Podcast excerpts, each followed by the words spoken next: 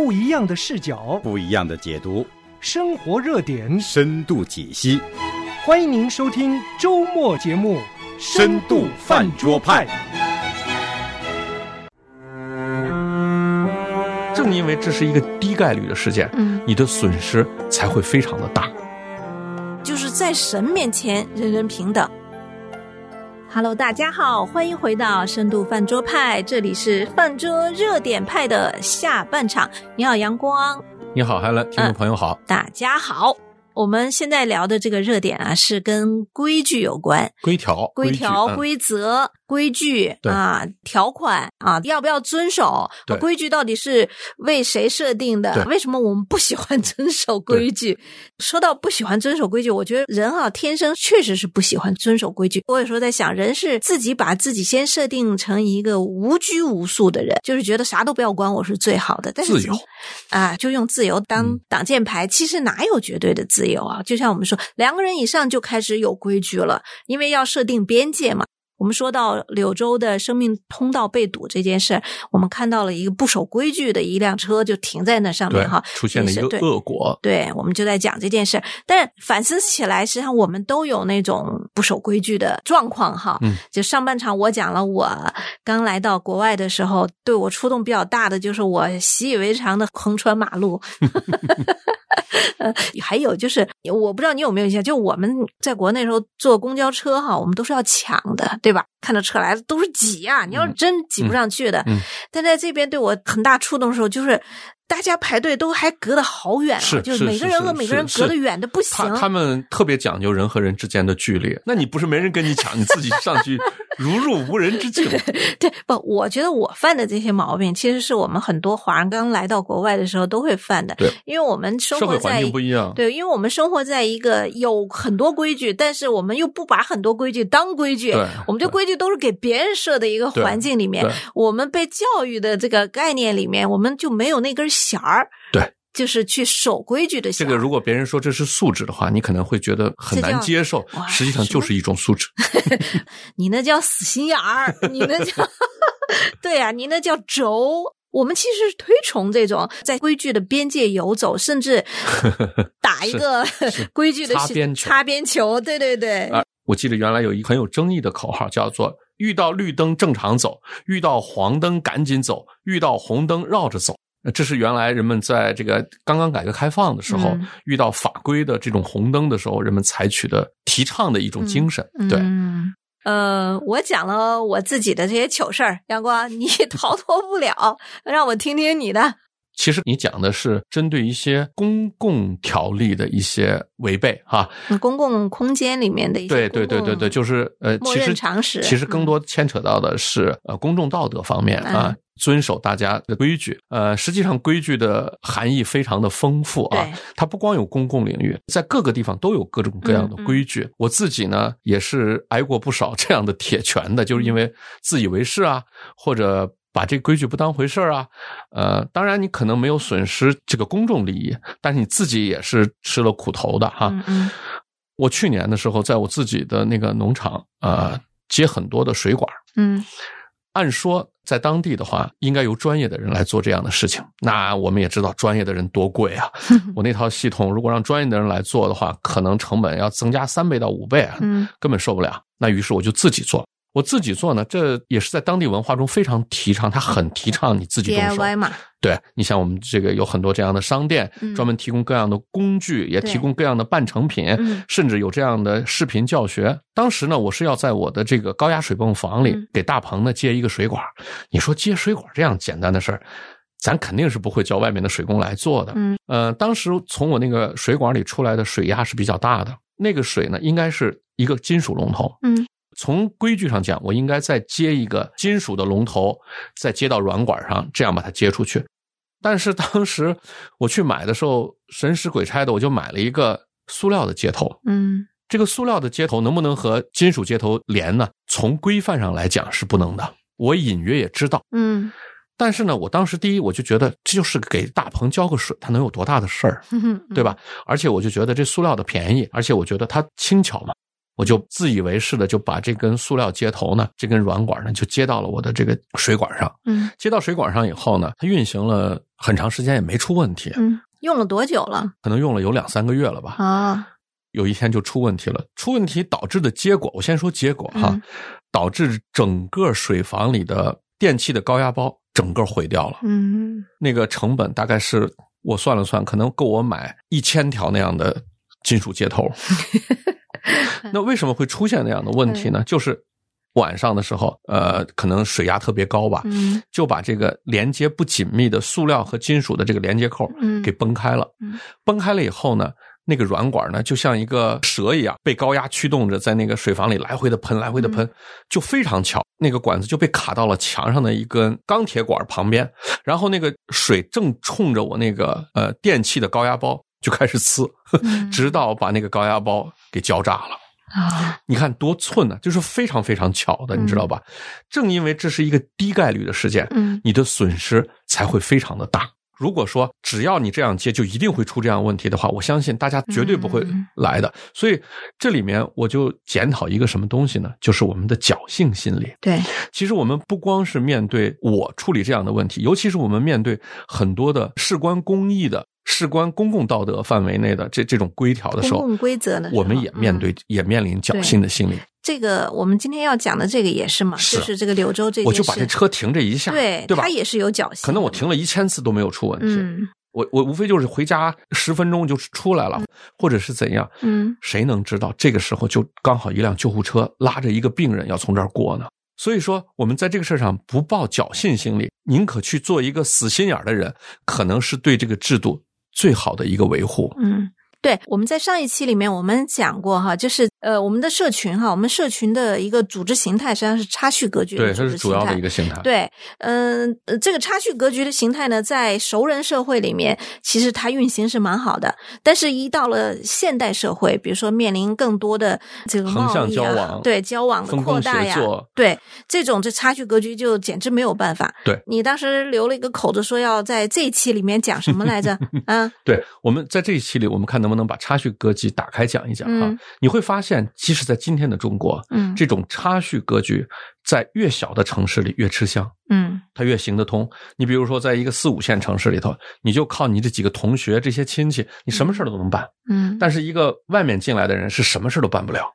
但是你要是到了上海，到了北京，这个就会淡很多，就是因为它城市太大了，它不可能由一个体系来完成这些东西，它必须要学会和陌生人打交道，它必须要和别人公平的站在同一个起跑线上。这个时候，这个规矩和规则就起作用了。对，但是要知道，就是规则和规条在差序格局里也是非常严格的，甚至说是非常严厉的。我们说差序格局里那个差就是上下尊卑，那个尊卑那个条例是自上而下的。是的，是的。那个谈不上公平，那个就是一个自上而下非常严格的一个条例，那个条例你要违背的话是会被惩罚的。所以在那个条例里面，所有的人他寄予的希望是，他到了那个差序的上一格以后，他可以对下面那个人享受一部分权利。对，所谓的多年的媳妇儿熬成婆，不就是这个意思吗？但是它成了一个恶性的循环，就是熬成婆婆的这个媳妇儿会更加严苛的对待她自己儿媳妇儿，是对吧？如果你进入现代社会，这个差序格局你会发现它不得不被拆平了，就是差序格局一定是那个拥有更多权利的人在给其他的人定规则，对。而到了现在社会的一个社会通行准则的时候，基本上是大家共同来定这个准则。虽然你看到的是由政府来，或者是由某个机构来出面制定的，因为不可能每一个条例都要所有的人充分讨论嘛。但是他们的权利是谁给的？他们的权利不是因为他是你的皇上，他是你的父辈，他是你的爷爷辈儿而天然拥有的，他的权利是代表着所有人的权利来定的。从法理上起码是这样的吧。所以他定出来这个东西，其实是所有的参与者一起参与制定了这样的一个条例。从理论上讲，对，你这讲到一个哈，就是西方和差序格局的区别哈，我们之前也一直在讲，这是西方的这种契约精神。我们一会儿再讲，我想回过头来讲一下，就是你在说到这个差序格局的这个上下的执行，就是这种规则的制定。对，这个有一个作家叫张德胜，他在《儒家伦理和社会秩序》当中指出啊，就是孔子，就是这个差序格局实际上最早是儒家来的嘛，对，就孔子君君臣臣夫妇子子啊。就是孔子心心念念在意的就是怎么样为这个社会制定规范，以便实行长治久安。但是孔子设想的规范是以家长式的态度，由上层社会的君子单方面制定的。是的，社会规范就像医生开处方一样，就是当事人没有必要知道背后复杂的这个逻辑关系，不需要，你只要照办就行。所以孔子他说民可使由之，不可使知之。有些人觉得这像愚民哈。这种药方是体现的是上层制定规则，下层老百姓无权参与，只需要照办。跟这种西方，比如说我们说英国大宪章那种，就是王在法下哈这样子的一个。由英国的大宪章带来了英国的这种宪政革命吧，我们或者叫做今天的宪政制度的一个起头哈。我想讨论的就是我们看到孔子所倡导的儒家文化的这种差序格局，或者叫君君臣臣这种社会规范里面，它是有一个最顶层的一个权力掌权者来制定哈，然后底下照着遵行就行了。但是在西方哈，规则的原型就是法律，而法律又来自于和神定的这个契约。也就是在神面前人人平等，所以说那个约，那个契约，平等的那个条例是没有可能做改变的。但是呢，在我们的这个社会里头，规则是一个在差序格局下的，我刚刚说过，就社会礼法或者叫政治律令啊，都是可以变更的，而且常常要看情况，是情况而定。对，我觉得这就是一个不一样。但是我们回到我们要讨论的，就是我们为什么要遵守规则？你说啊，因为我们定出了这个规则，但是我们定出的规则，这个规则本身的效力，我们先不说它合不合情理啊这些哈，我们先说哪怕是在西方，我们定出这个规则的它那个效力来自于什么？就是它的权威性在哪？对吧？就是它的效率，就是它的权威性在哪？我凭什么说我跟你定了这个 you have my words， 然后我就一定要遵守，我不遵守又咋地呢？这人心里都含的这个概念嘛。对，所以我们就来讨论一下，就是我们说西方的这种法律精神，或者叫做社会秩序，它是建立在一个不是差序格局，它是建立在契约精神。那这个契约精神又从哪儿来的呢？首先我们得承认啊，任何一个社会或者是任何一个制度，它都不是完美的。对，因为这都是人定的东西，它都存在着一定的缺陷，有的是效率低，有的是不够合理，有各种各样的问题。那么作为政府它或者是管理机构，他们往往是代表着参与者来制定这些规则的，他们也有他们的责任心，他们的出发点，包括他们的技能，各个方面的影响。但是我觉得实际上如果说目前我们中国在各种条规往往不被人自觉遵守的这样的一个根本原因，还是我觉得可能说起来很刺耳，就是我们缺乏诚信。我们对自己说过的话不太负责任，我们对自己承过的诺也不太当回事。为什么呢？为什么我们对自己承过的诺不当回事呢？原因很多了，我觉得可能有一部分原因是因为你这个规矩给我定下来，我违背了就违背了，我违背了我就获得了刚才我们说的那个违背它而带来的便利，甚至有时候我会觉得我违背了这个条例没有被处罚，这就是我的特权，我甚至把它看成一种荣耀，这都是一些很复杂的心态，心理因素。对，因为我在心里头没有一个敬畏的上帝。比如说作为一个基督徒，你去撒一个谎的时候，即使没有人戳破你，即使没有人知道真相是什么，你心里头会有一个非常难受的点。呀，我这个谎撒了，上帝知道我撒谎了。你会觉得在你和其他人之间还有一个更高的上帝，他在看着你，或者说监视着你，这个是人在内心最深处他是有敬畏的。这一点其实我们就说到哈，我们说今天西方不管是就是它的经济社会也好，还是它的社会运行也好，它特别讲究契约，它是一个契约精神或者契约社会。它这个契约包括它这个政府的这种管理的这架构哈，我们都看到了这种背后的是有契约精神。那很多人说，我们看很多文章他也会说哈，契约精神来自于就是基督教的这种圣约关系，就是圣约精神。那确实是，就像你刚才说的，你说我们心里头没有敬畏，是我和你，我们两个都是人，谁来约束我们的行为呢？比如说我们互相立定了的规则，规则有一方面是约束啊，除了享受权利立界限，它还有一方面是约束啊。那这个约束力，约束这个效力或者叫这个权威性来自于什么呢？来自于可能你的品德，我的品德只能来自于这个了，良知。然后就是惩罚，对，还有惩罚，就是你违背了以后罚款。可是西方的不是来自于这个，因为什么？因为人的有时候良知会被狗吃了哈，良心会被狗吃了。有没有良知的人多的是，又来自于你的品格，但是你的品格难保啊，因为都不定啊。你这个时候可能品格高点，心眼好点，你过一段时间不同的处境下，你自己都保不正你自己的品德，所以那也是靠不住的。所以契约精神真正的出发地，它是一个高于我们的或者叫超验的一个权威。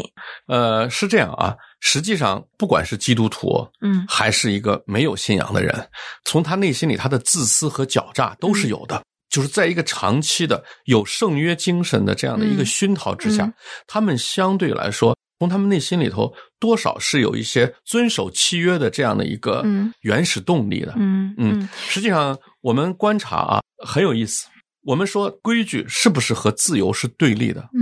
它不是这样的。我们就还说交通信号灯，如果所有人都守规矩，我就可以在规矩规定的这个范围之内很自由的驰骋。是的。如果说大家都不守规矩，反而是最终是不光是交通事故的问题，交通效率也会很低的。这个我相信大家都能够理解的。对。再有我们看到一个很有趣的数据啊，我们把信仰先放到一边，我们认为在性这个问题上，西方人好像比东方人要自由很多，要开放很多，但是我们看到一个数据，西方人的婚内出轨率是大大的低于我们中国的婚内出轨率的，虽然他的离婚率很高，这个婚姻的约定对我来说是很重要的一件事，我是有婚姻的人，所以我在婚姻中要守婚姻的这个约，他的这个守约性其实是比较高的。对，就你说到这个约哈，我就在想，我们说西方的整个精神内核其实是约契约的关系哈，可是呢，像你说的这个婚约，但是我在之前也说了，这个约它一定要有一个超验的权威性，它的效力是超验的。那这来自于哪儿？其实是来自于圣经的。我再回过头来接一下你刚才讲的哈，你之前讲到你说没有敬畏，其实中国是敬鬼神的。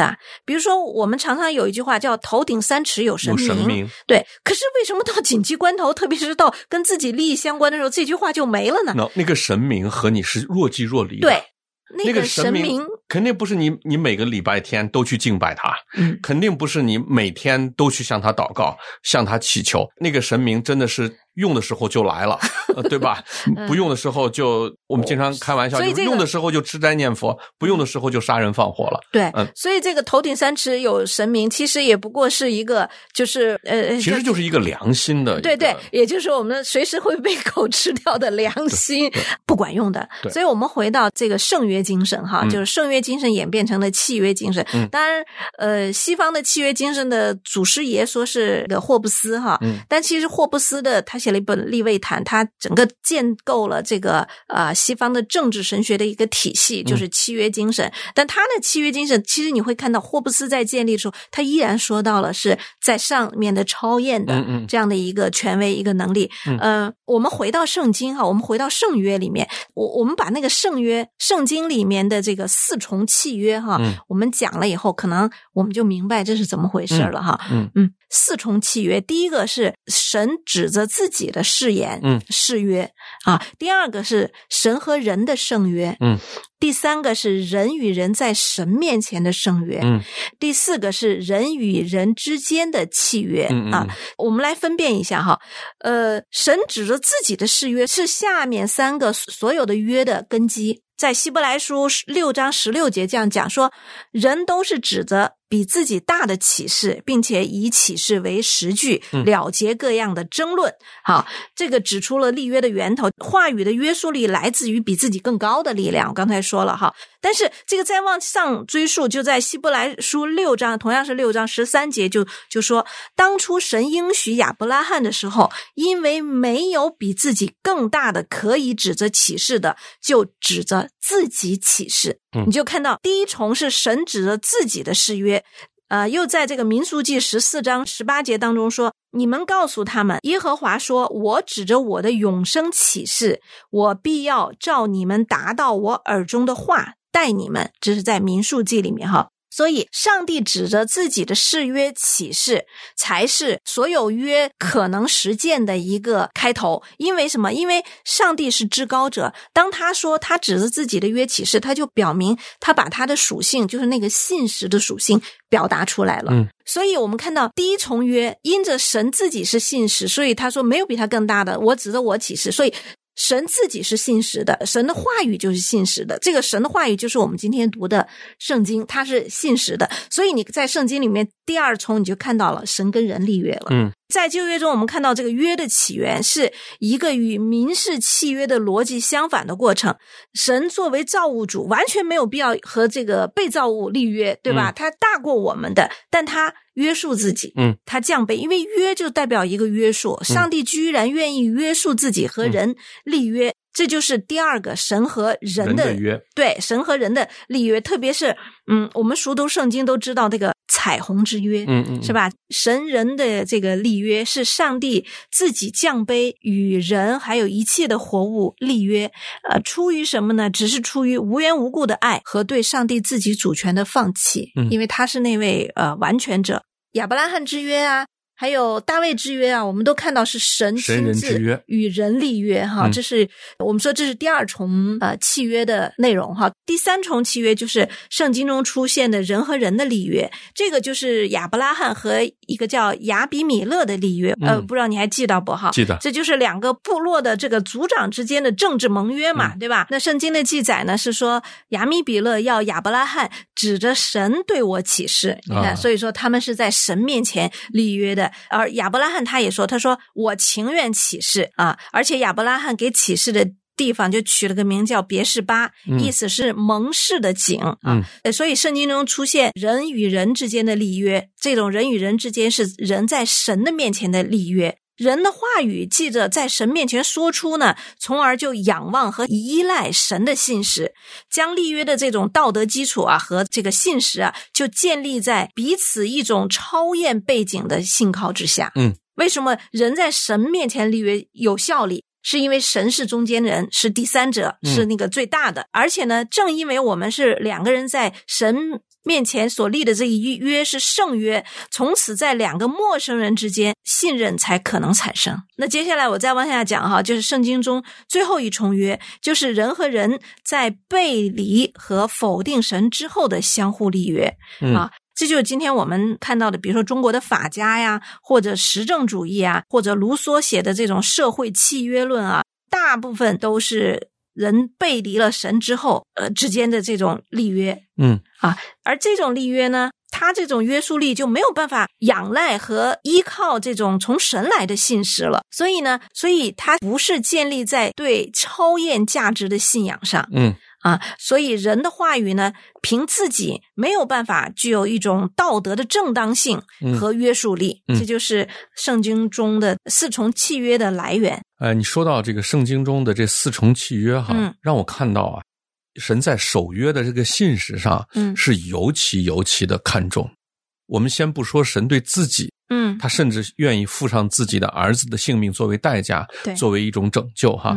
其实我们在圣经中不凡有很多的例子啊，就有点像刚才 Helen 说的那种死心眼儿，法国人和英国人打仗的那样的事也很多啊。大家还记得约书亚在征服迦南地的过程中哈，他不是势如破竹嘛，当地的人都特别害怕。那个畸变人为了能够留在那个土地上，就装着他们离那个地方很远，穿上旧鞋旧衣服，然后拿着破烂的装束来骗得了约书亚对他们的一个承诺。尽管事后很容易就证明了他们是骗得的这个承诺，但是约书亚因为他做了这样一个承诺，他就信守了自己的诺言，对，甚至他的子孙后代都承受着他信守的这个诺言而带给他们的种种的后果。我们说了很多，我们并不是要说东方的社会或者东方的文明，西方的社会西方的文明孰好孰坏，实际上东方人也好西方人也好都是败坏的，对，社会都是败坏的，我们只是说从圣经神的启示中得到了更多的滋养的这样的一个社会，对，更容易建立起诚信来，这样的社会的一些规条更容易被实施。对，就是不管你同意和不同意，基督信仰就或者叫做两西文明哈，犹太基督教信仰和古希腊文明哈，它在整个西方历史到今天的这种历史底层，它就是一个底层逻辑，它就是一个底层的代码，这是进到骨头里的，对啊，千年的中世纪到宗教改革，宗教改革之后带来的政教分离和这种自由精神、个人主义的这种释放吧啊。就建立了今天的西方的契约社会，不管你承认不承认，我们陈述的是现实，但是我们作为基督徒，我们又必须把这样子的一个根本的东西，就是这个契约，何以人和人之间的约，合同也好啊，和我跟你的协议也好，能够成为一个可以执行的或者具有法律效益，是因为我们共同的在上帝面前，没错，它这个根本是来自于这个圣约。人和人之间的所谓的信任，是很容易被打破的。对，我又不认识你。就是那些诚信的建立，包括一个诚信的社会，这都是弥足珍贵的。是的，因为信任成本如果很高的话，做任何事情都会非常非常的困难。这是一种很重要的社会成本。对，那一个社会的信任成本的增加，就来自于我们对规矩的不遵守。对，一个再死心眼的人，他被骗3次，他就不会再死心眼了。一个诚信的打破要比它的建立快很多。对。所以说一旦建立起来的这个诚信，包括我们每个人的信誉度，都是非常珍贵的。是神给你的教导在你身上结出来的一个果子，叫诚实。对，所以我们今天虽然讲的是这个世界的规则哈，但是我们还是要回到我们基督徒的话语体系里，就是我们基督徒神的律法高于世界的规则，严于世界的规则，或者叫圣洁于世界的规则。是的，所以我们基督徒要不要守世界的规则呢？我觉得应该更加来遵守世界的规则。对，这个世界无论是东方还是西方，都是神创造的。是的，一切在他的律中。就是对于很多做家长的，就说我们都不知道该怎么教孩子，守规矩还是不守规矩啊？守规矩吧，就成个死心眼，傻乎乎的，吃亏了啊！但是我们基督徒不是这样算计的，因为我们知道吃不吃亏不是我来定，真正吃不吃亏是那位在永恒中的上帝来裁决。没错，如果说摄像头是规范老百姓日常生活的一个手段的话，我相信每个基督徒的上面都有你的上帝，是一个无死角的摄像头，在看着你的行为，还看着你的心。所以我们认为基督徒应该更守社会的规矩，守神的道。好的，那我们今天就讲到这吧。那如果听众朋友们你们对规矩、对规则，对打破规则有什么想法呢？欢迎你跟我们来电来信聊一聊。我们深度饭桌派周周见，咱们下次见喽，再见。亲爱的听众朋友，您也想来饭桌聊聊吗？您对我们的小小饭桌有什么反馈或建议呢？欢迎您联系我们，我们的电邮地址是饭桌派的汉语拼音全拼@良友的汉语拼音全拼点 net， 也就是 fanzhoupai@liangyou.net。您也可以直接给我们发短信13229966122，请您在短信内容的开始先写上饭桌派，我们就能互动和交流了。我们在饭桌上等你哦。